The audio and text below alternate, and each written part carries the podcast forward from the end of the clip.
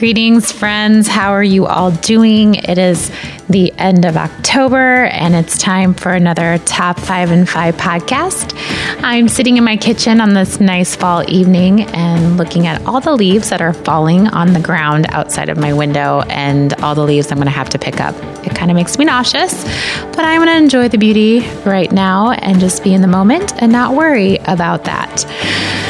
So, this month has been a interesting month, as it always is, and I hope you've had a great October as well. I've had some fun and random different wisdoms that I've kind of connected with a lot, especially the human connection wisdom that I shared with you all. In this world of Instagram, Facebook, social media, all this FaceTime that we give to social media, I've kind of taken a step back and realized that I need to focus more on my human connection working with people, talking to people, talking to my family and my friends, and really having that FaceTime.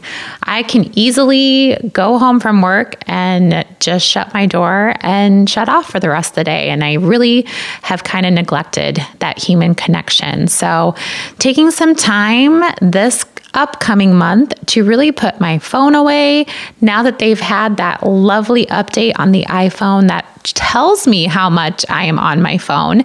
I'm becoming more aware and now I have this goal with myself to put my phone down and to to decrease that time. So I'm, I'm setting some goals that way. So I'm not sure if that's something you have been shocked by or have been paying attention to, but I really think it'd be great if we all kind of just gave a little bit more thought to how much time we actually spend behind a screen when we really could be connecting with humans, which is why I do this podcast. Even though I don't get to see them, I get to talk with them. And that's more than anything I could ask for between humans. If I can't actually get in touch with them, like my latest podcast I just recorded, the person is from Canada. Obviously, I can't get there really easily to have an in person podcast with her, but I love to be able to talk with her. So be with me on this, spend some less time away from the screen, and uh, moving forward, just really focus on some more of that human connection.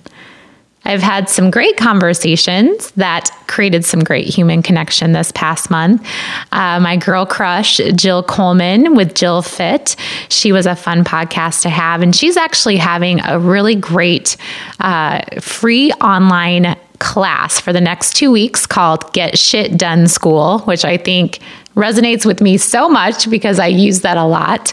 So if you don't follow her, go to at Jill Fit on Instagram or on Facebook, and you can sign up for her free two week Get Shit Done school. And it's for health and fitness coaches. So kind of working on your goals. So I'm going to put a little plug in for her for that.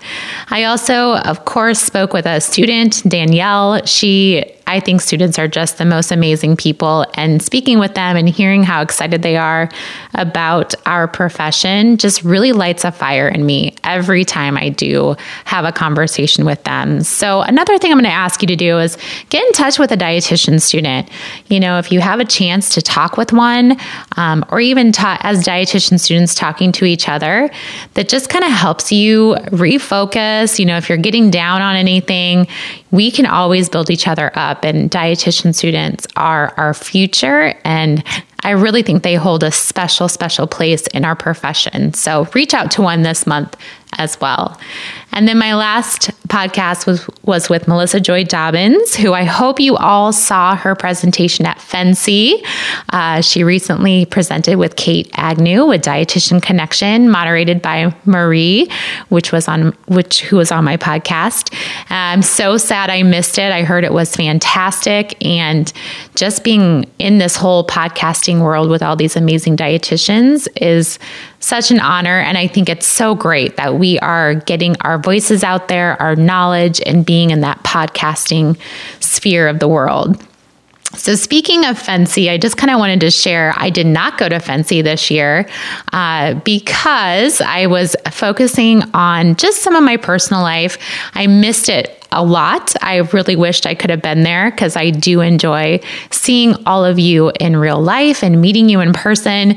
But I decided to spend some time uh, with some of my family during that weekend. And they're not blood family, but my dad was in the Air Force for 26 years and made some awesome friends while he was in the Air Force.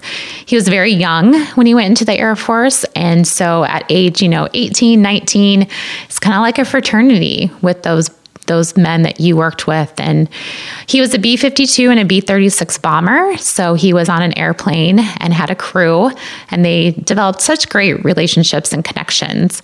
And so my parents would always meet up with the group of people that he flew with on a regular basis while he was still alive. And now that he is gone, I've never had a chance to go with him to a past Air Force reunion. And I really wanted to do that and, and meet up with some of these people that spend a lot of time with my dad when he was younger and know a lot of great stories about my dad. So, my mom and I went to Oklahoma City for the weekend and we connected with my dad's friends, Okie and Carol, and uh, Teresa and um, John, and then also Bobby and his wife, Carol. And it was just a great experience to just talk with them, be around them, and just hear stories about their lives and then also their lives at when they were younger and in the Air Force. And so it was very much worth it. Uh, I do miss all my FNCE friends, and I will be in Philly next year. So we'll make sure to connect there. Uh, of course, I have my wonderful music. Make sure you check out my workout playlist, kick ass jams. My favorite this past month was, of course, the Matt Carney tribute because his concert was amazing. If you've never been to a Matt Carney concert or if you are kind of a fan, make sure you go. It is well worth it. I can listen to that playlist any time of the week and never get tired of it. And kind of what I'm loving right now, I'm not gonna lie, I'm a little obsessed with caramel apples. I, there's just something about caramel apples this time of year, and I always have to have at least one. This year, I'm probably gonna have two or three. But my sweet uh, coworker Mel, who does all of our caramel apples, told me one day she's like i made these for you. I made them with love and i hope that you you have one. And of course how can i resist that? And i am a sucker for caramel with heath bars. That is my favorite. And of course she made that for me. So i have bought two of them so far. Probably going to go back for a third. And so i'm really excited about caramel apple season. That's something I just can't get enough of.